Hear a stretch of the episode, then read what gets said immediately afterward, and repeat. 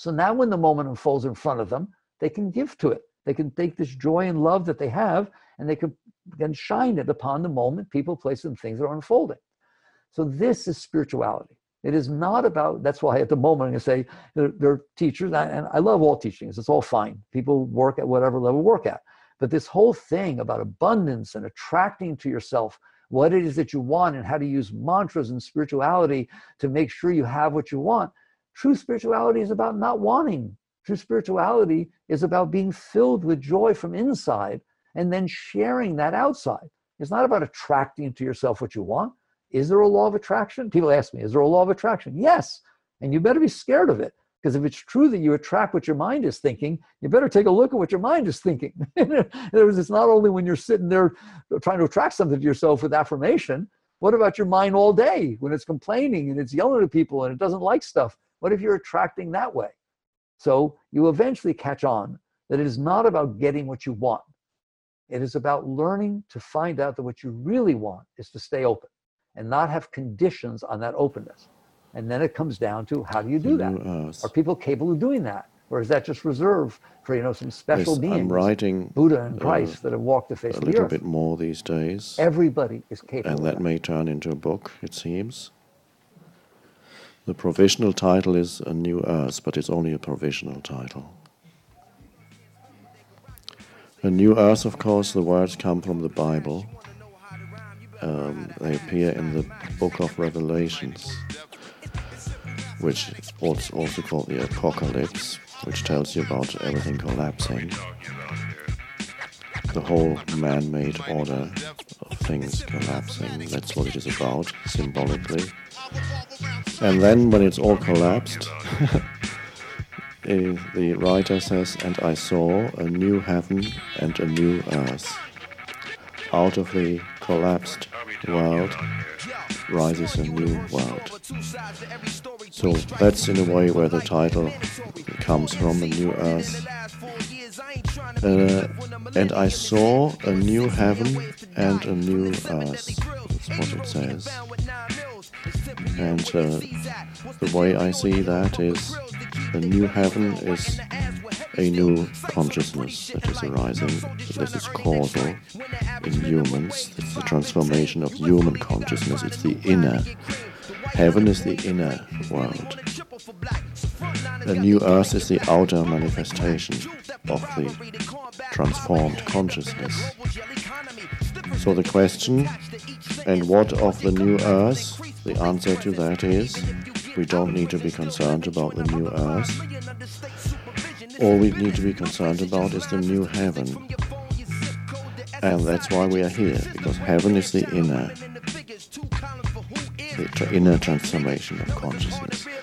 The outer, the externalization of that as a, a different world that humans create once the shift has happened, that is obvious.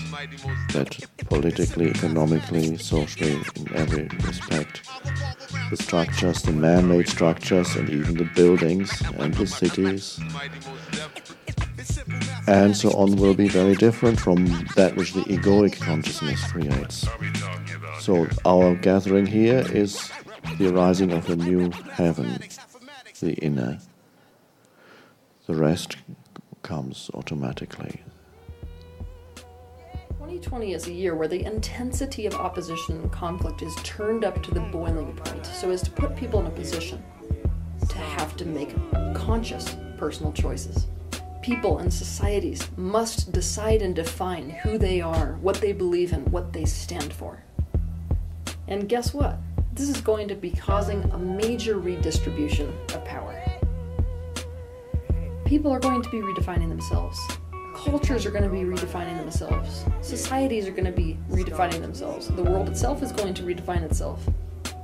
The scene that comes to mind when trying to capture this essence of 2020 is the scene in Braveheart. Basically, he's sitting on his horse and he's riding back and forth in front of the army that he's about to lead into battle. And he's trying to convey to them why it is that they're about to go ahead and fight a fight they most likely are going to lose. It's for the sake of who they are and what they stand for.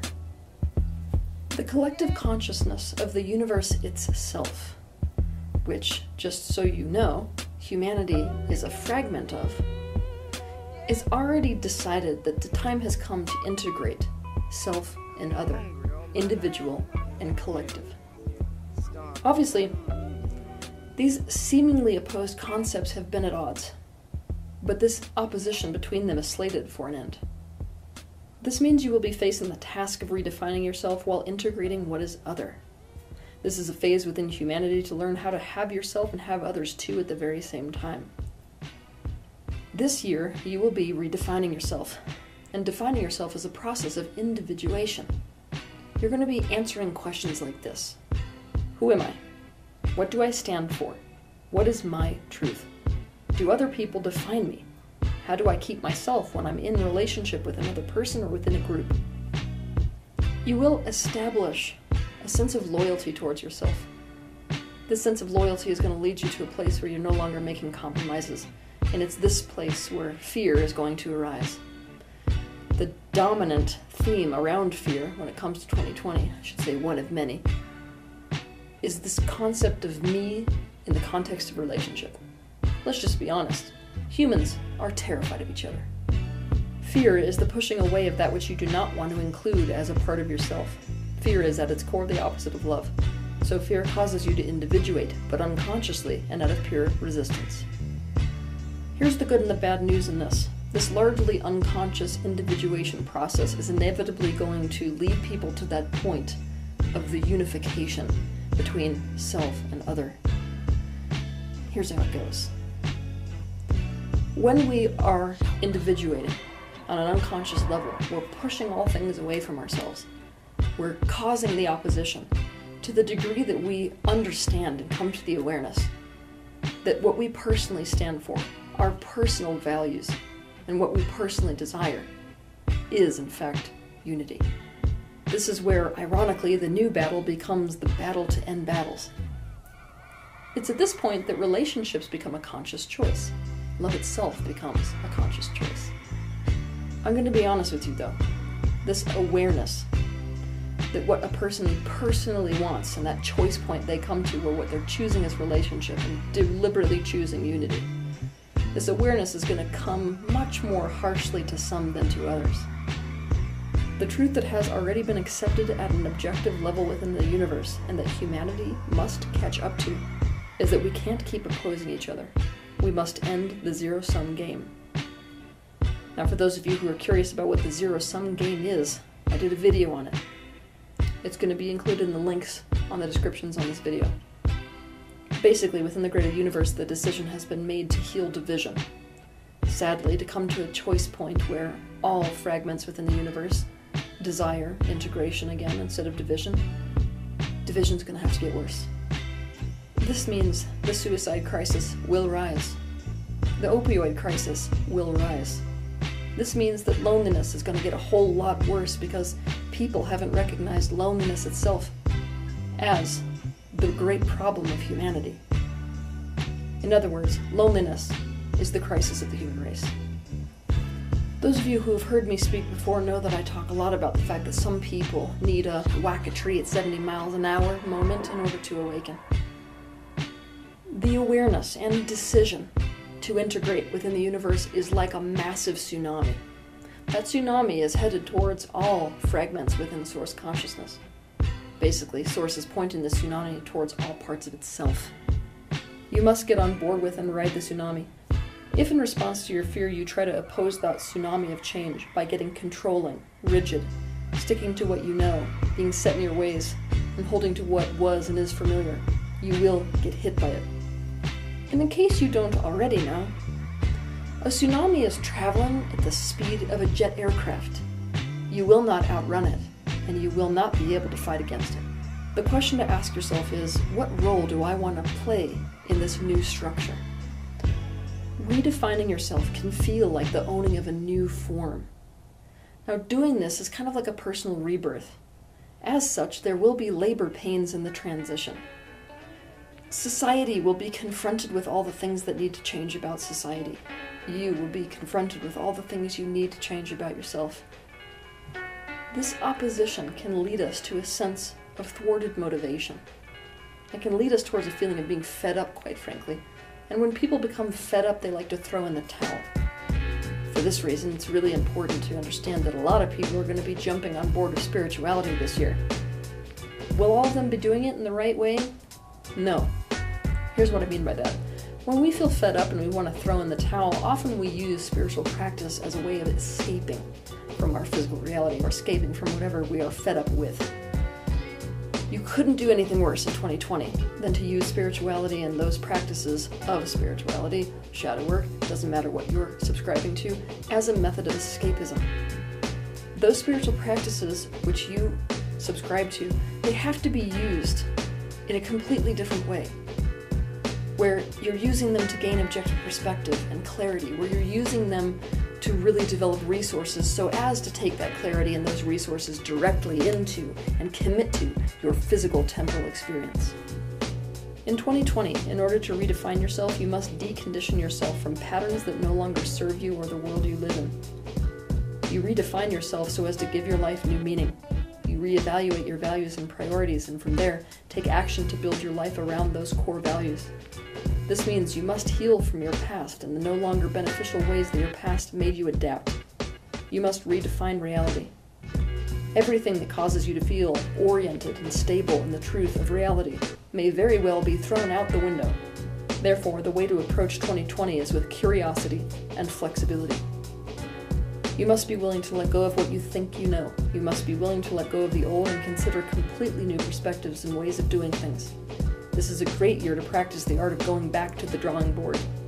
It is a year for redefining what you need to cultivate in your life and what you need to let go of. This is a year to realign with your deepest desires, needs, and values. By reassessing and realigning with your deepest desires and values and ideas, what's going to be happening here is that you're going to be developing a sense of inner authority. That inner authority is really important because it means you're going to be entering into relationships while keeping your own personal truth.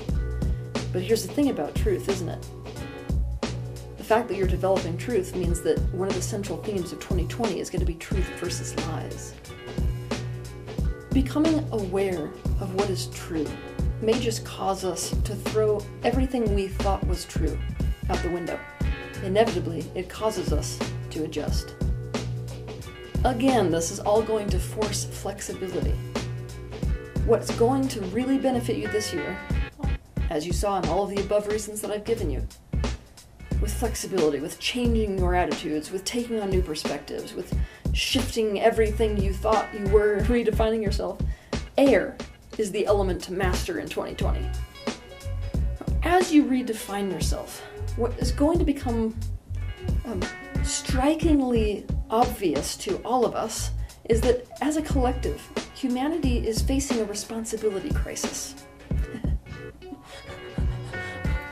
Basically, what it's going to seem like is that nobody's taking responsibility and absolutely everyone is pointing fingers.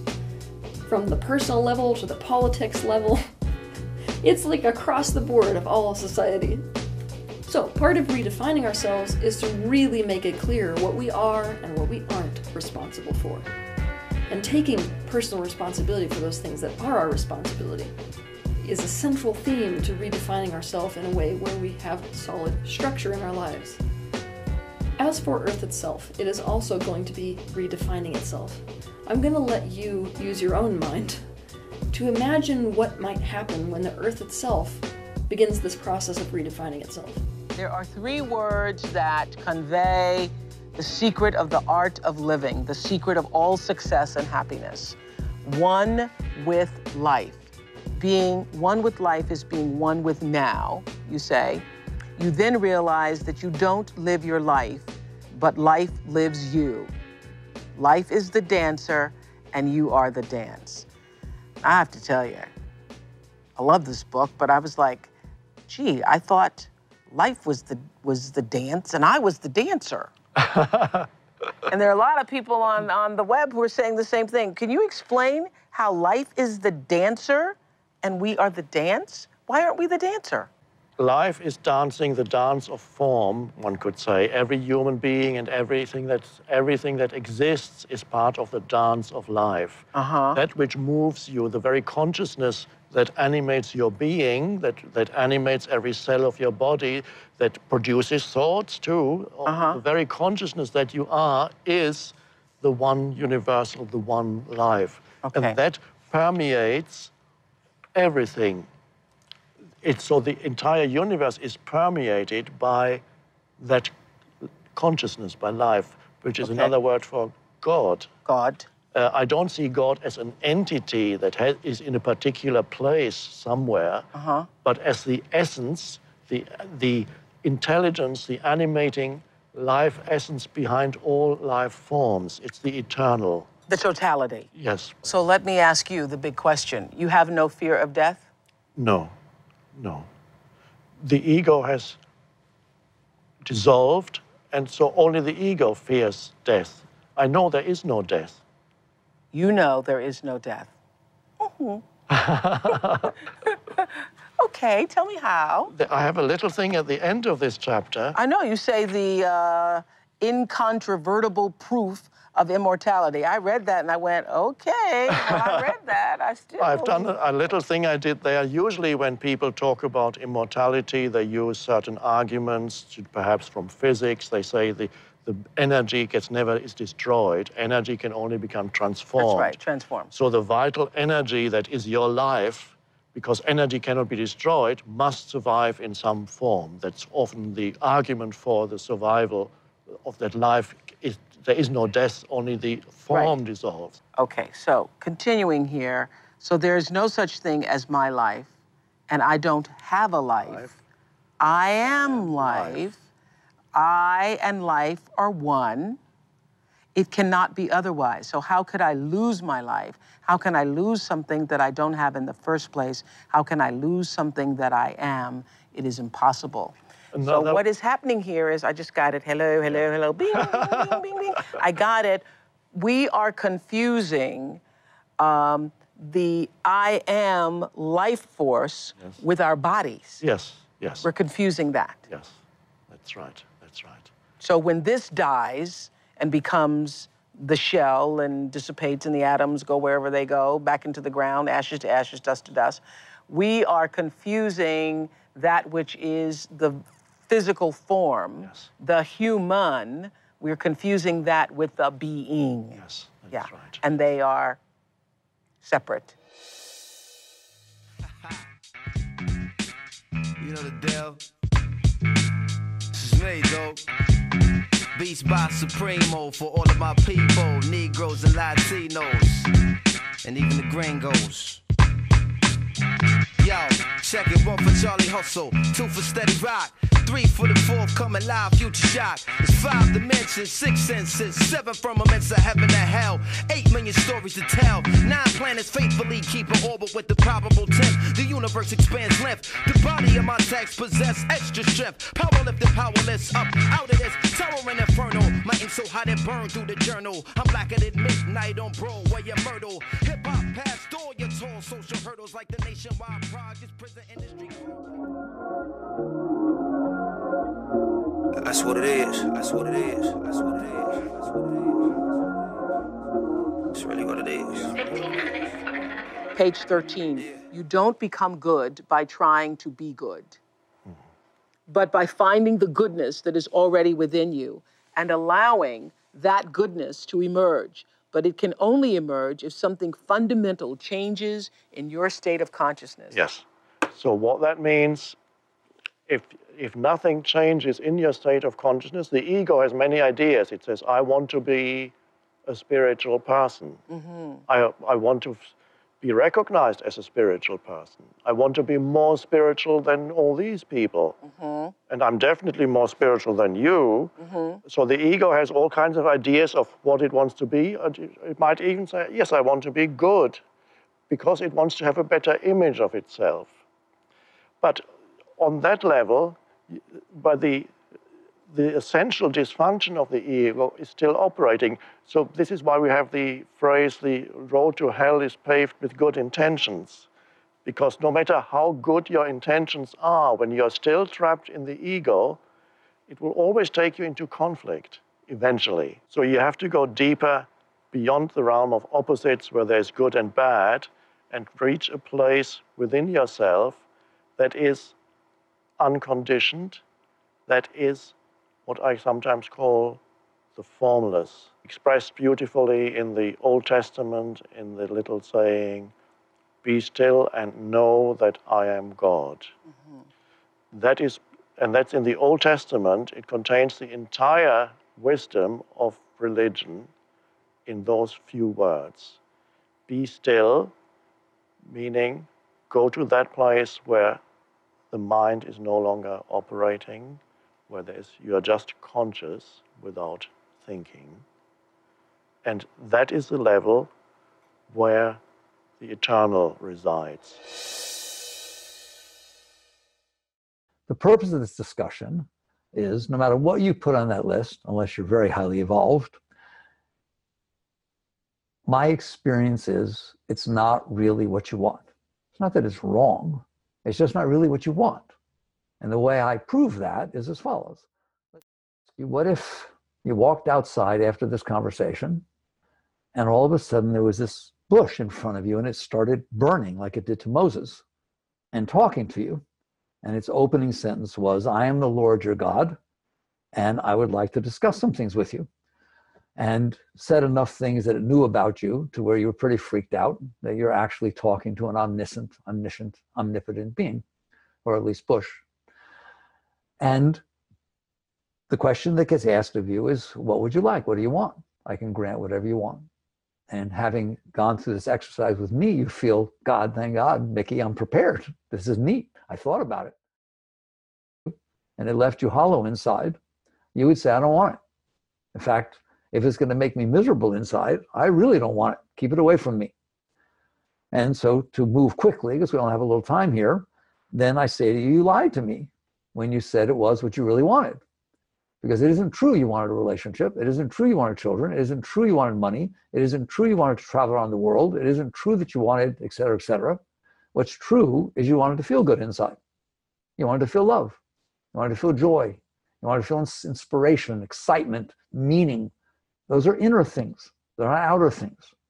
You listed the things you listed because you thought they would give you what you really want. And so, wisdom, yoga, spirituality is about going deeper. Buddhists talk about working at the root. So, the truth of the matter is, the only thing you need to write, needed to write on a piece of paper when I asked you, what do you really want, is a sense of total well being. I want to feel love. I want to feel joy. I want to feel inspiration. I want to feel meaning and depth. And you made the mistake of doing it what I call indirectly by saying, I want something outside that I think will make me feel that inside. So, without belaboring the point, to go deep and to really be on a spiritual journey, you don't let yourself do that anymore. Because I'm sure there are plenty of times that you said, Oh my God, if only this happened, I'd be fine. And you know that didn't turn out that way. Even if it did for a moment, it didn't stay that way. It's not like there wasn't anything else you ever wanted. And likewise, if something was bothering you, you sat there and said, if only that would go away, I'd be fine. That again is not the truth. So you come down to the point where eventually you be totally honest with yourself. It may sound selfish, but you'll see in the end it's not. To where you say, I want to be happy. I want to feel love. I want to feel joy. I want to feel inspired. I want to be turned on inside all the time.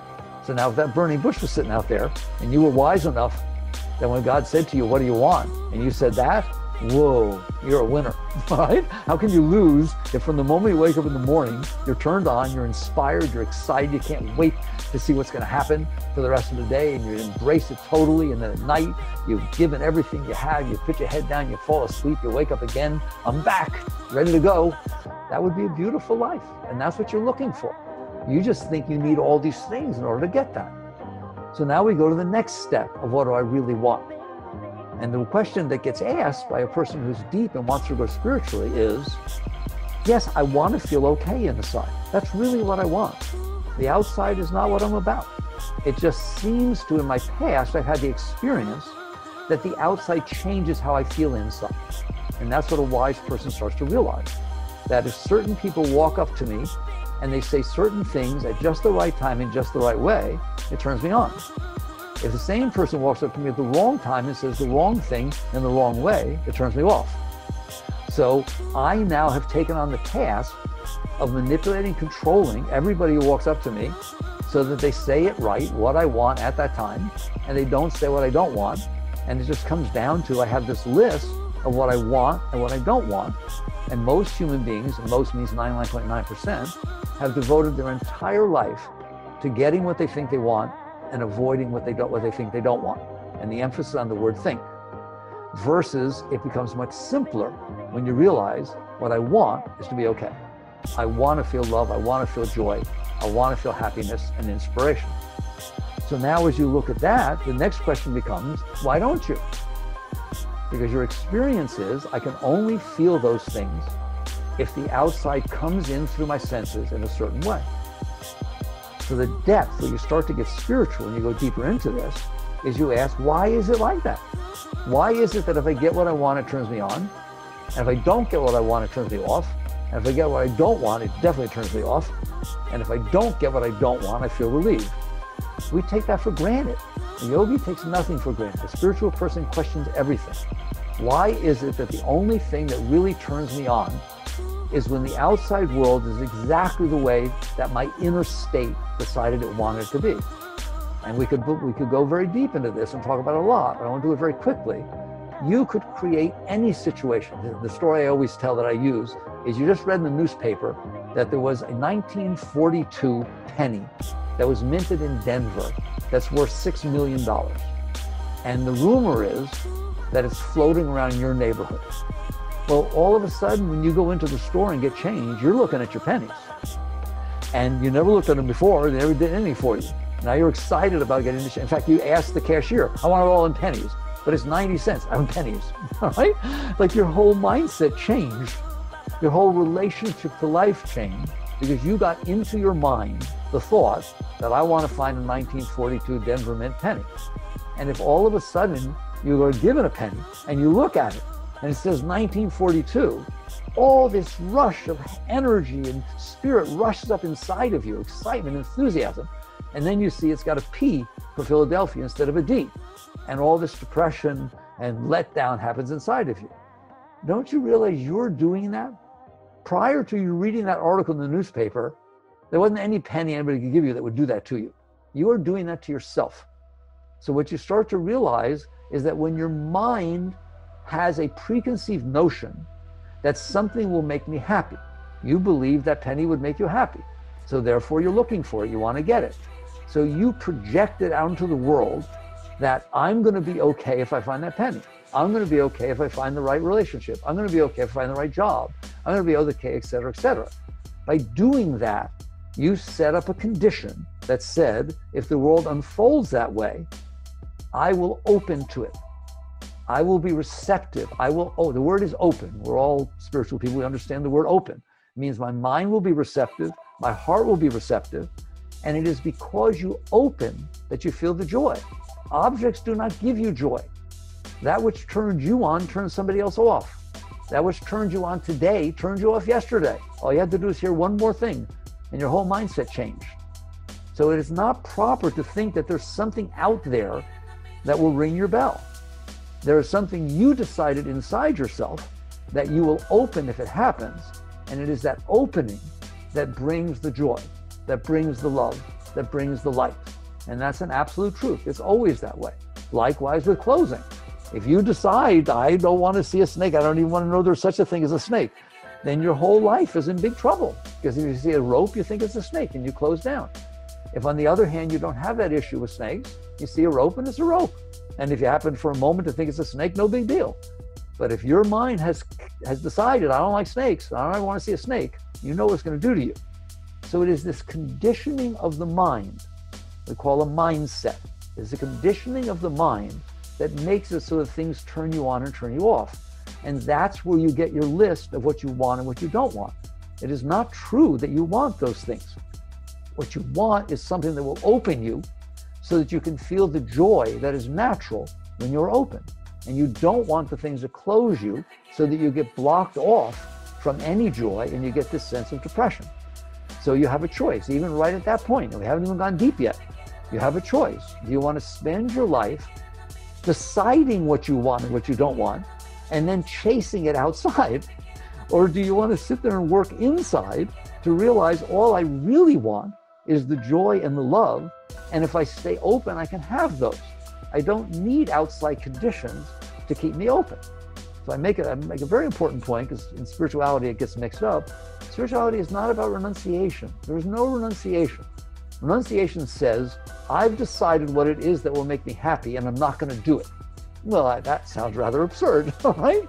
Spirituality says, it was stupid of me to decide what will make me happy instead of being happy with life, instead of being grateful and turned on by all of the amazing things that are happening in front of me and all the past experiences I got to have, why don't I just enjoy all that and then come into life filled with love, filled with joy, and give the whole of my being to the moments that are unfolding in front of me? That's what spirituality says. So it's not about renunciation. It's not about things are wrong and things are right. It's about understanding that you did this. You did this with your mind. You set up conditions in which your mind would open and then your heart opens, in conditions in which your mind would close and your heart closes. So spirituality is very, some people say spirituality is not logical and reason, rational. It is so. It's saying to you, why are you doing that? If you want to have a beautiful life spin around a planet in the middle of nowheres, why don't you just open? It's your heart, it's your mind. It doesn't need conditions to open. It's just you don't know how to do it. It's you've become used to, programmed, uh, habitual, that you had a past experience. This, by the way, this is where it comes from. How did you decide? How did your mind decide what it is you want and what you don't want? You did not make those decisions. They were programmed into you by your past experiences, all of them. So you are programmed by your past experiences such that if they were good experiences, they tend to open you when something reminds you of them. When they were negative experiences, they tend to close you. And that is where you get your list of what you want. That's why all of our lists are different. Everyone's list is totally different. Someone tells you the list is the same as yours, they're manipulating you because everyone has had different experiences. And based upon those experiences, it left these impressions on your mind, and you came up with this list of what I want. So when you make the list of what you want and what you don't want, you're really making a list of your past. That's how you came up with those things, even colors that you like, anything. They are impressions. Skinner, the psychologist, said man is the sum of his learned experiences. It's not true it's true that your mind and your heart are the your personal heart are the sum of your learned experiences, but you are in there noticing this. So I make a big distinction with BF, right? That you are in there and you are noticing that your mind is the sum of your learned experiences. And it is. That's where psychology meets spirituality. Psychology is right. All of the psyche, your thoughts, your patterns, your likes, your dislikes, your problems, and, and neuroses, etc., are the sum of your learned experiences. But you are in there. You're the consciousness, the awareness of being who notices that what I'm saying is true.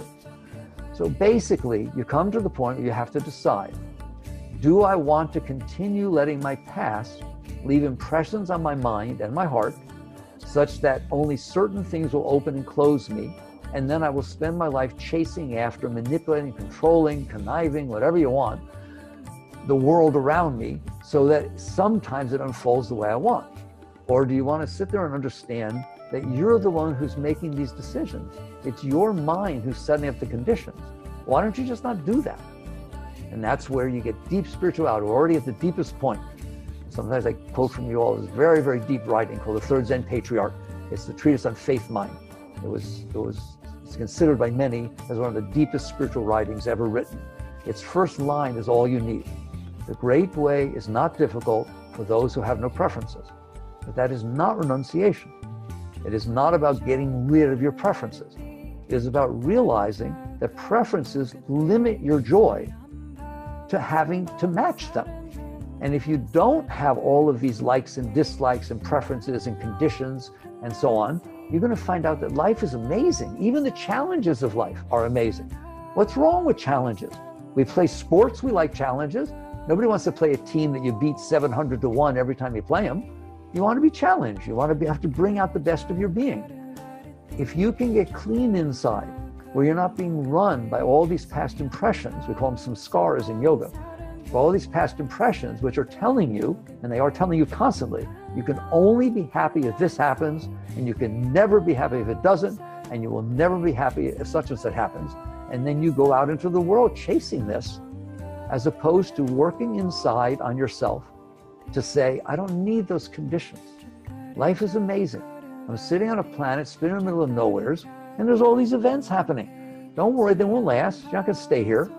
But while you're here, do you want to run around and fight with life and people and places and things and even the weather to try to make it be what you think you want? Or do you want to work on yourself to clean up this mess inside so you can be open all the time? That's what spirituality is about. It's not about renunciation. This, renunciation is too late. You've already decided that you want something, you need it to be happy, but you're not going to do it. Depth, spirituality, is understanding you don't need anything. You don't need anything. Doesn't mean you don't do anything, but you don't need anything. You're whole and complete within yourself. If you open, there is tremendous joy, love, inspiration that wells up inside you. The moment you open, the moment something happens that you like, watch how fast you feel joy. And if something happens you don't like, watch how fast you close. That is not teaching you about the outside. That's teaching you about the inside. That openness is where it's at. Closedness is not. Openness is what you really want. Because what does opening mean? It's like opening the blinds. If you close the blinds in your house, your house is dark. It's like that chapter in The Untethered Soul take down the walls. If you close the blinds in your house, your house is dark. Now you have to run around with artificial light trying to figure out how to get some light. If you open the blinds, you don't have to do anything the light is coming in. But you won't open the blinds until you're sure nobody's out there and only the right people are in your house and everything's exactly what you want. You're afraid to open the blinds. You don't feel comfortable. So you either decide to spend your life trying to build artificial light inside, or you decide to work on yourself so you wouldn't leave the blinds open. Yoga, true spirituality, is about taking off the blinds, take them off the windowsill, throw them out, and never ever close them ever again. What is the purpose of closing? It makes you sad. It makes you dark. What is depression? Total darkness, total closeness. You have closed off to the flow of the energy. There is no reason for that. There is no excuse for that. This is your world inside. It's your mind. It's your heart. It is your responsibility to not close it. How dare you think you're going to meet somebody who will overcome your tendency to close? what a job. Don't give me that job. You've been in there your whole life building all these impressions that bother you, scare you, and turn you on. And then you say to me, as a relationship, that it's my responsibility to keep your mind open and your heart open when you're in there closing it all the time. I hope that seems silly and counterproductive. It is your responsibility to keep your mind open. It is your responsibility to keep your heart open. And once you learn to do that, they're your mind and your heart. Once you learn to do that, you will feel joy all the time. And I mean all the time. From the moment you wake up in the morning, you'll be inspired. You'll love to go to work, even if you went to the same job for 30 years. You don't ever get bored. Why? Because just energy flowing up inside of you. You will get the most out of your relationships. You will be able to give the most to all moments that are unfolding in front of you. Why? Because now you're a giver instead of a taker. When we come into the, mo- into, into interaction with the moments in front of us, we're looking to see what we can get. We're looking to see how we want them to be.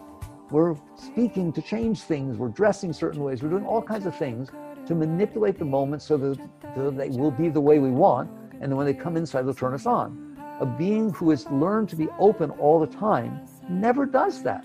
They don't need to do that because they're already feeling what they want to feel. They're feeling joy, they're feeling love, they're feeling inspiration. So now when the moment unfolds in front of them, they can give to it. They can take this joy and love that they have and they can and shine it upon the moment, people, places, and things that are unfolding. So this is spirituality. It is not about, that's why at the moment I'm going to say they're, they're teachers, and I love all teachings, it's all fine. People work at whatever level work at. But this whole thing about abundance and attracting to yourself what it is that you want and how to use mantras and spirituality to make sure you have what you want, true spirituality is about not wanting. True spirituality is about being filled with joy from inside and then sharing that outside. It's not about attracting to yourself what you want. Is there a law of attraction? People ask me, is there a law of attraction? Yes. And you better be scared of it. Because if it's true that you attract what your mind is thinking, you better take a look at what your mind is thinking. In other words, it's not only when you're sitting there trying to attract something to yourself with affirmation. What about your mind all day when it's complaining and it's yelling at people and it doesn't like stuff? What if you're attracting that way? So you eventually catch on that it is not about getting what you want. It is about learning to find out that what you really want is to stay open and not have conditions on that openness. And then it comes down to how do you do that? Are people capable of doing that? Or is that just reserved for, you know, some special beings, Buddha and Christ, that have walked the face of the earth? Everybody is capable of that. How do I know that? If I tell you to pick up 5,000 pounds, you may not be able to do that. In fact, you won't. You won't be able to do that. So I've told you to do something that you have never done and you're not doing it, so you may not be able to do it. But if you're actually already doing something, you're already doing it, and I tell you not to do it, you're always capable of that because you're the one who's doing it. So inside, you are the one who's closing your heart. You close it. You are the one who's closing your mind. You do that. They're your thoughts. It's your feelings. They're nobody else's. So you are in there doing these things. So if I tell you the way to stay open is to not close, I don't teach how to stay open. That's more like finding out how to get what you want. I'm interested in you learning to not close. But a difference. If I say to you, I want you to open your heart right now, you wouldn't even know how to start. But if I say to you, somebody says something you don't like, don't close, you know where to start, right? Because it's happening inside of you and you see the tendency to do it. All I'm asking you to do is don't do that. And I'm telling you that will take you the whole way. Don't worry about opening, worry about not closing. There are going to be events that unfold in your life that naturally open you a beautiful sunset, a bird singing. Sometimes you get what your mind wants, all right? You open. Great, nothing wrong with that. Don't close. How come it only lasts a minute? How can you see a beautiful sunset? You feel like, oh my God, I looked into the face of God. Then you go right back into your mind with all your problems. Why? Why don't you learn to not close? Once you get some openness, start to work with yourself to not close. And this is how to get what you really want. The, te- the deep spiritual teachings are really teaching you how to get what you want. Because what you want is to feel love and joy and happiness all the time. And so if you can get that from within, you then can share it. And again, this is not selfish. What did Christ say? One of his favorite teachings, right? Man does not live by bread alone, but by every word that leaveth the mouth of the Father. Only a yogi, a spiritual being, knows what that means. It means you don't live off of what's coming in from outside. Bread is much bigger than just eating. It's all of these circumstances that we need that feed us. All right? You do it by tuning into the energy within. Every word that leaveth the mouth of the Father. That's where the spiritual energy is coming from. It's coming from spirit. So as you're in there working with yourself, you will find out that if you don't close, you have access to that energy all the time. And I mean all the time. No matter what happens to you, no matter what falls you, if people are dishonest with you, if you don't get what you want, if somebody else gets the job you want, if you don't get the raise you want, these are not these are not terrible things. These are things that make you close. And when you close, you give up the meaning of your life. You give up your joy. You give up your beauty. You give up your love. You fall in love with somebody. That's beautiful. It's wonderful. They do something. They slurp their soup. They leave the cap off the toothpaste. They, whatever it is, they pull the blankets off in bed, right? They just do some silly little thing. And I'm telling you, you're going to close. Why would you trade love, which is so precious, for a stupid little thing like your mind not liking some little trait that somebody has? I'm encouraging you to look at it that way and say, I'm ruining my relationship and giving up love by deciding to not like what this person did or deciding to not accept this or accept that. That's why now you're at the core of, of spirituality acceptance, acceptance, surrender. What does it mean? It means I'm not going to let the outside world close me. I have the right to have it beautiful inside. Nobody has the right to take that away from me. This is my world. I live in here. And that becomes your spiritual work. And so I, I've taught many times. I teach you my books you can read, the course I do with Sounds True you can take. It goes into how do you learn not to close? Because that's what matters. Something happens, you will see your heart start to close. You will see your mind start to complain. I always tell people start with the easy stuff. Somebody's driving 15 miles an hour below the speed limit in front of you. You're in a rush. Watch what you do to yourself. You're not, you're not talking to that driver, they don't hear you. You're not doing anything of any meaning, but you're in there bothering yourself. You're in there closing yourself. I can't believe he's doing that. Look, the sign's right there. Why can't he read this? What's wrong with people? What are you doing? You're making yourself miserable. Stop it. That's where spirituality is. Don't worry about finding what you want. That's too limiting. Learn how to stay open in the face of whatever's happening. If it rains when you don't want it to, if it's too hot, Don't let your mind close you. Why would you close about the weather? You don't want any weather? Weather's a nice thing. It's good that it rains. The plants really need it, all right? And you need the plants. Learn to accept, to honor, respect, and appreciate the experiences that are unfolding in front of you. They won't match your past experiences of what you wanted and didn't want. They're not supposed to, and they won't. The question is, are you capable of letting go of this mesh you've made inside so that whatever experience unfolding in front of you keeps you open or causes you to open? If somebody's standing in front of you yelling at you and you don't even know who they are, it can be fun. You don't have to freak out. Like, this is neat. I'm standing on the planet Earth and somebody's yelling at me. I dare you to try and be like that. I dare you to work with yourself little by little to where nothing can close you. I like you. I care for you. I love you, right? That's the teaching. Don't close. Don't expect somebody else to protect you so you don't close. Don't expect somebody else to open you after you've closed. This is your inner environment. You are responsible for it. Learn, practice like you practice piano, you practice math, you practice tennis. Practice not closing. Start with the simple stuff. If you will do that, you will find there is this beautiful river of joy that flows inside of you all the time. Nothing can take it away from you except you.